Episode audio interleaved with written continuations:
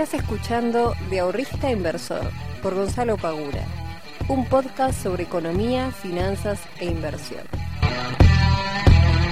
Muy buenas tardes, muy buenas noches y muy buenos días para todos y para todas. Bienvenidos y bienvenidas a un nuevo capítulo del podcast de Invertir Conocimiento. Mi nombre es Gonzalo Pagura, soy el fundador de IEC y el responsable de traerte todas las semanas novedades, noticias, información sobre finanzas, sobre economía, sobre inversiones. Gente querida, como siempre, les agradezco un montón a aquellas personas que vienen escuchando el podcast semana tras semana, mes tras mes, año tras año, y a aquellos que recién se están incorporando y que lo acaban de descubrir, tienen un montón de capítulos por delante para hacerse un hermoso rally de podcast. Dudo demasiado que sea muy divertido escucharme durante varias horas, este, pero hay gente que lo ha hecho y me dijo que les ha gustado, así que los convoco, los incentivo a que lo hagan si tienen ganas de ir escuchando y viendo los diferentes capítulos que fui grabando a lo largo de, estos años.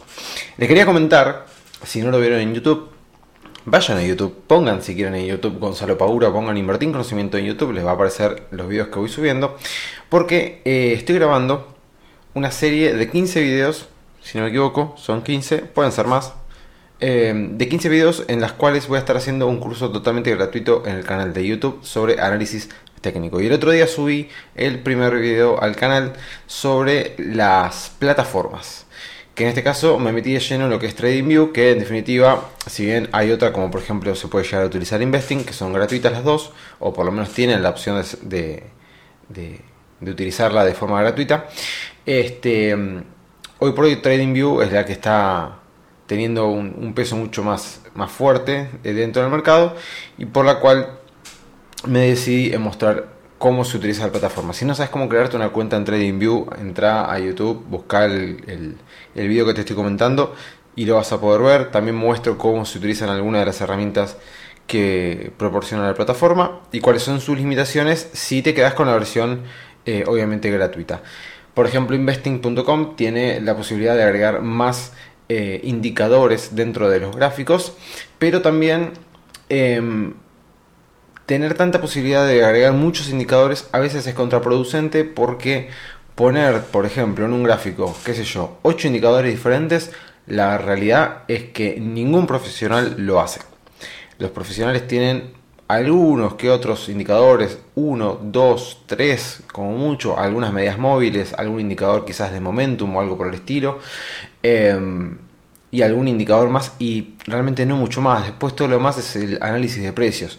Si te pones 8 indicadores muchas veces te va a pasar de que no encuentres señales claras porque va a haber indicadores que se van a contradecir entre ellos, por lo cual tener demasiados indicadores a veces parece provechoso, pero realmente en la práctica no lo es. Así que si tenés ganas de aprender un poquito sobre análisis técnico, este, voy a estar subiendo 15 videos viendo de todo viendo de la parte de lo más más básico. Después voy a pasar por la parte de soportes y resistencias. Vamos a pasar por la parte de price action, de eh, movimientos, eh, ¿cómo se llama? Fines de movimiento de una tendencia, cómo analizarlos y demás. Cómo agregar indicadores, cómo, eh, cómo funcionan algunos indicadores y algunas estrategias también van a aparecer. Así que no te lo pierdas, seguime en el canal de YouTube. Gente querida, comencemos con este nuevo capítulo del podcast. Hoy lo acabo de leer. Eh, ante la inflación que fue del 7% para lo que fue el mes de agosto, el Banco Central subió 550 puntos básicos la tasa de política monetaria. Eh, de esta forma llevando el interés de las letras de liquidez, las famosas LELIC a 28 días, que pasó del 69,5 al 75% de TNA, de tasa nominal anual. Esto quiere decir que si nosotros transformamos esta tasa nominal anual en una tasa efectiva anual, nos queda por encima del 100%, nos queda en más o menos 107% al año. ¿Qué quiere decir esto? De que la tasa nominal, es decir, la tasa de contrato, si nosotros aprovechamos esa tasa y hacemos reinversión de los intereses mes a mes de nuestro plazo fijo, nos va a terminar quedando una tasa por encima del 100% en el año, una tasa del 107% en el año. Y ustedes dirán, wow, qué increíble, qué copado, qué interesante, pero repito lo que he dicho en otras oportunidades, si el Banco Central está poniendo una tasa efectiva del 107% en el año, es porque nuevamente las estimaciones de inflación están por las nubes. El Banco Central no te va a pagar una tasa, va, el Banco Central no, pero el Banco Central no va a disponer una tasa para que los bancos comerciales después la tengan eh, por encima del 100% si se espera que la inflación sea, por ejemplo, del 70%. No va a pasar, no te va a estar regalando casi 40 puntos de tasa de manera gratuita. Tengamos en cuenta algo que es fundamental, que es qué es una tasa de interés. La tasa de interés es el costo del dinero, básicamente, y de manera resumida. Ahora, ¿qué es el costo de dinero? Bueno, justamente eso. ¿Cuánto te cuesta a vos prestar, por ejemplo, un peso o tomar prestado un peso? ¿Y por qué existe un costo? Y bueno, porque nosotros sabemos que un peso hoy no vale lo mismo que un peso mañana.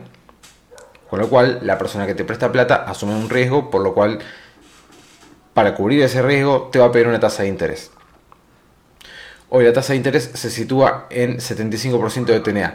Esto que a priori al ahorrista eh, amante del plazo fijo le parece extraordinario, tengamos en cuenta que si la inflación queda por encima de esa tasa, de todas formas termina perdiendo poder adquisitivo.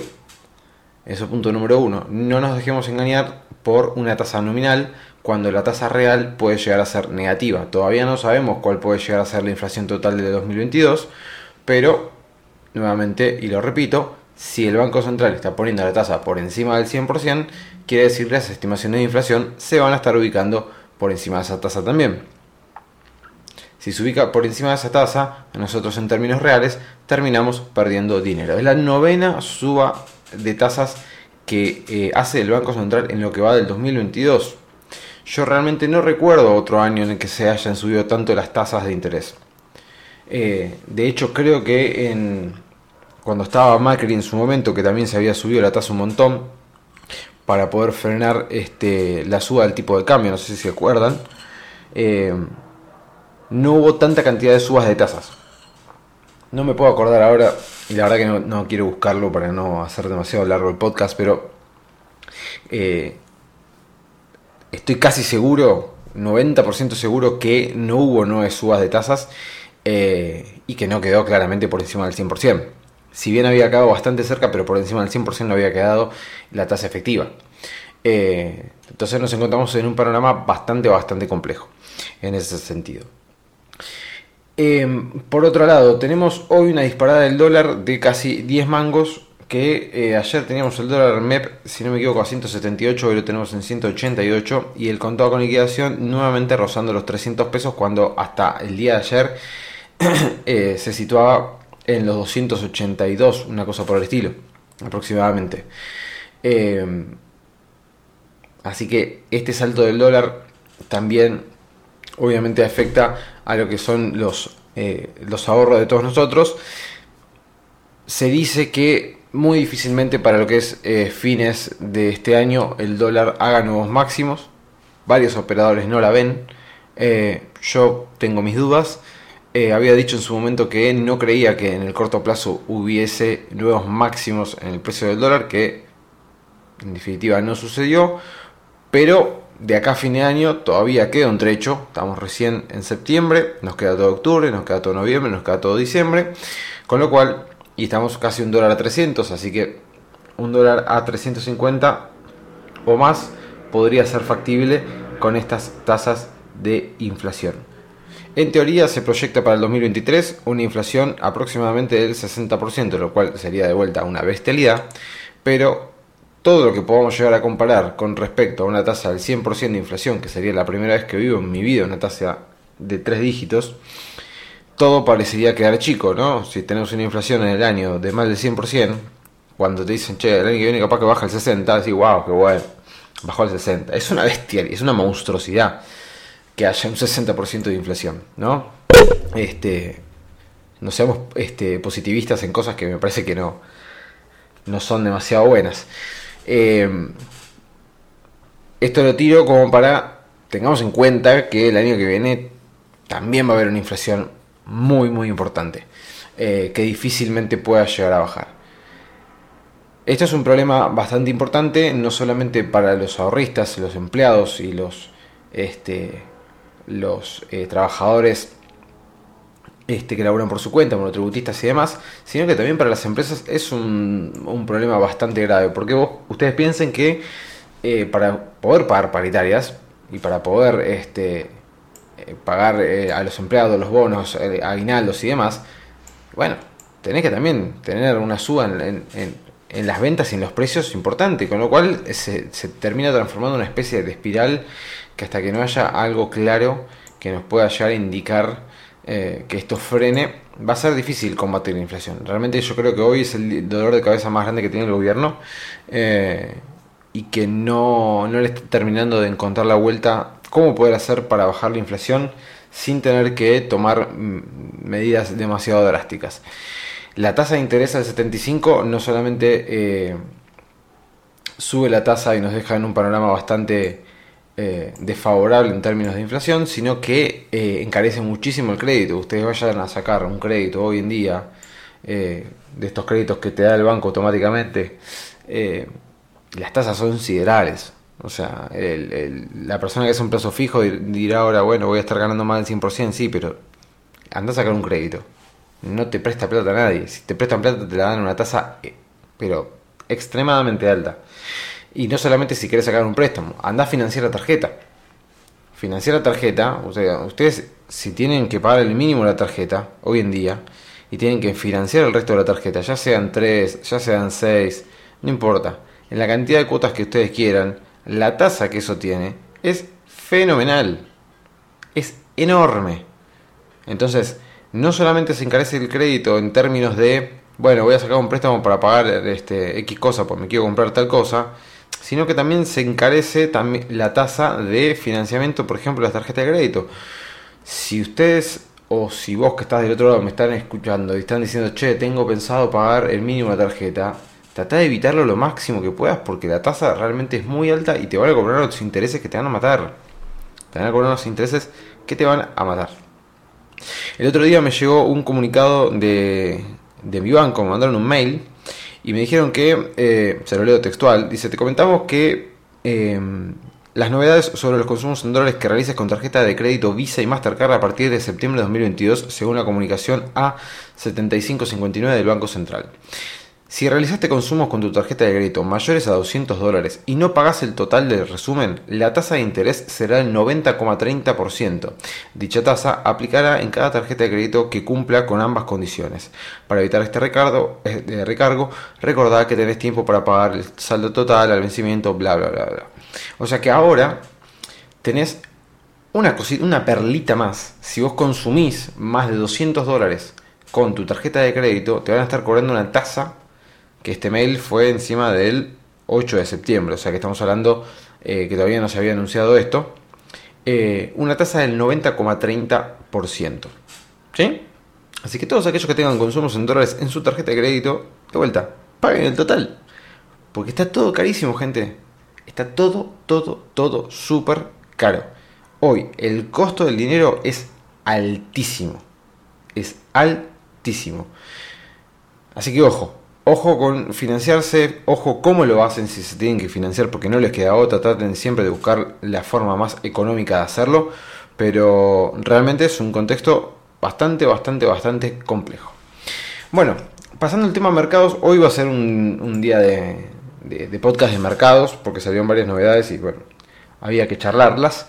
Em, otro tema que fue muy importante fue el tema de el, otro día. Eh, salió a hablar la Fed eh, y eh, las, este, las, la desaceleración de la inflación no terminó siendo tan favorable o digamos no terminó de prever lo que el mercado quería. Es decir el mercado pensó que la inflación se iba a desacelerar en X por ciento. Bueno no no fue así.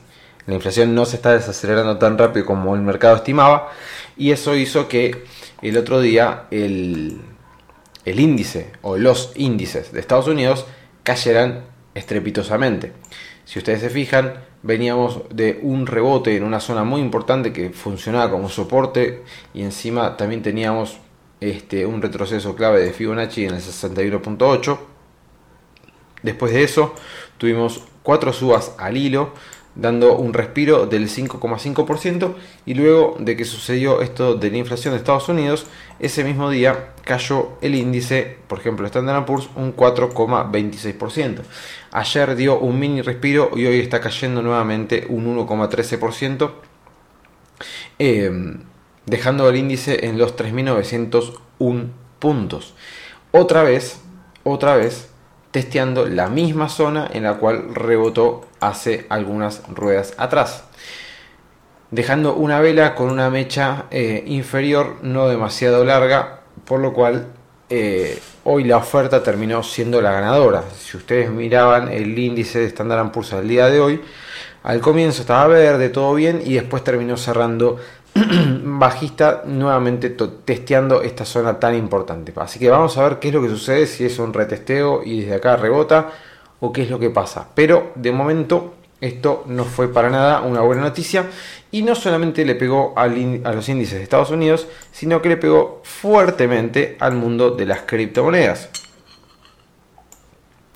Nosotros veníamos de, eh, de un rebote en Bitcoin del 21% en 6 días. Y este día que el Standard Poor's se hizo pedazos, Bitcoin dijo, bueno, yo también me voy a caer y me voy a hacer mierda. Así que se cayó casi un 11% en una sola jornada. Ayer, al igual que el Standard Poor's, dio un mini respiro y hoy nuevamente se está cayendo. Con lo cual, podemos ver una vez más, una vez más, cómo el mercado de criptomonedas, sobre todo eh, Bitcoin, que hoy es eh, la moneda más importante que tiene el mercado cripto, eh, podemos ver nuevamente cómo no está para nada excluido de lo que pase en los mercados tradicionales. No es que Bitcoin se desliga y dice, ah, Estados Unidos está cayendo un 4%, me importa poco y nada, yo voy a seguir subiendo. No, todavía el mercado está bastante temeroso y ante este tipo de situaciones lo hace notar y lo hace notar de una manera bastante, bastante brusca. Bastante, bastante brusca. Una caída del 10% no es una caída para nada menor. Eh, por lo cual seguimos en tendencia bajista en Bitcoin, gente. Lamentablemente, me encantaría que esto suba y que se corte esta racha una vez por todas, pero seguimos en tendencia bajista. No hay un cambio de mercado, no hay nada. Por el momento seguimos en tendencia bajista. Hay mucho volumen en esa zona si ustedes se fijan, eh, desde el 6 de septiembre hasta el día de hoy, el crecimiento que está teniendo el volumen en esta zona es muy importante. Así que vamos a ver si todo este volumen que se está acumulando en esta zona es de los grandes compradores que están acumulando en estos precios para poder después ir al alza. Eh, y después, esto como todo, ¿no? O sea, las fases de mercado, si ustedes nunca la vieron, después búsquenlas. Pero tenemos fases de acumulación tenemos este, fases de expansión, tenemos fases de distribución y esto se repite una y otra y otra vez. En donde, ¿cómo funciona? bueno, la fase de acumulación es donde los, los, los que mueven dinero en serio, los que tienen plata en serio, van haciendo compras y cuando el precio sube un poco lo tiran un poco para abajo para poder seguir comprando en precios más baratos, hasta que en un momento lo hacen subir un poco, lo dejan liberar, se produce una fase expansiva en la cual los precios suben o bajan, dependiendo de lo que se busque, ¿no? Eh, y luego de determinado punto empiezan a vender, a vender, venden de a poco. Ustedes imagínense los volúmenes que mueven los grandes inversores, los inversores institucionales. Un inversor institucional no puede salir a comprar 70 palos de Bitcoin en un día. Porque o te sube el precio este, eh, estrepitosamente, o si tiene que vender 70 palos, te hace caer el precio estrepitosamente. Entonces, ¿qué es lo que tiene que hacer el tipo que maneja esa cartera? Bueno, comprar esos 70 palos de a poco, de a poco, ir acumulando justamente, ir acumulando, acumulando, acumulando, después el precio sube y va distribuyendo, es decir, va vendiendo de a poco, hasta que el precio comienza a caer y así una y otra y otra y otra y otra vez. Con lo cual, Bitcoin bajista, los mercados estadounidenses bajistas, el Merval es una cosa que pareciera que le estaría, em, eh, estaría totalmente desinteresado de lo que pasa en el mundo. Hoy cerró bajista, estando en el, habiendo hecho un máximo eh, histórico intradiario en pesos, pero cerró por, eh, por debajo de su, de su máximo en los 146.058 puntos, quedó por debajo de él. Hoy dejó una vela bajista pero la verdad es que tiene una fuerza que no, no se termina de, entender. Si nosotros miramos un poquito los distintos indicadores, por ejemplo el Get Oscillator, que es un indicador de momentum, podemos ver clarísimamente cómo eh, hay una divergencia bajista mientras el precio sigue subiendo. ¿Qué quiere decir esto? Bueno, que el precio sigue subiendo, pero el indicador está tirando para abajo, está diciendo, che, acá esto se está quedando sin fuerza. Eh, pero por el momento el precio sigue su camino, sigue su camino alcista, no le estaría importando mucho las divergencias que hay en los distintos indicadores. Así hasta que no haga algún tipo de, de señal bajista, por el momento sigue al alza. ¿Cuánto tiempo más? ¿Cuánto más puede subir? No lo sé, es muy difícil de decirlo. Obviamente que comprar en estos precios ya nos estamos metiendo en un riesgo bastante importante, ya que estamos comprando en máximos históricos de lo que es el Merval en pesos. Así que no es, digamos, eh, el mejor escenario posible para un comprador de acciones. ¿no? Un comprador de acciones intenta comprar en los recortes y vender en las subas y así constantemente. Eh, comprar en máximos históricos no es lo que la gran mayoría de los libros de análisis técnico y de estrategias eh, recomendarían. Pero vamos a ver qué pasa. Por el momento, por más de que Estados Unidos baja, por más de que Bitcoin baje y demás, el Merval, el Mervalete, nuestro querido Mervalete local, sigue mostrando fuerza y acumulando ni más ni menos que un... A ver... Acumulando un 78% en 80 días. O sea, en dos meses, casi tres, eh, un 80% de suba. Impresionante, la verdad que, lo que la, suba que tuvo en Merral fue muy, muy impresionante. Gente, hemos cumplido los 20 minutos del día de hoy. Eh, hoy quería hacer un mini resumen de mercado y una perspectiva. Eh, así que espero que les sirva, espero que les haya gustado. Compártanlo como siempre, síganme en las redes. Voy a estar de vuelta subiendo contenido a Instagram, a TikTok. así que les agradezco como siempre. Les mando un muy fuerte abrazo. Que tengan un lindo fin de semana. Chau, chau.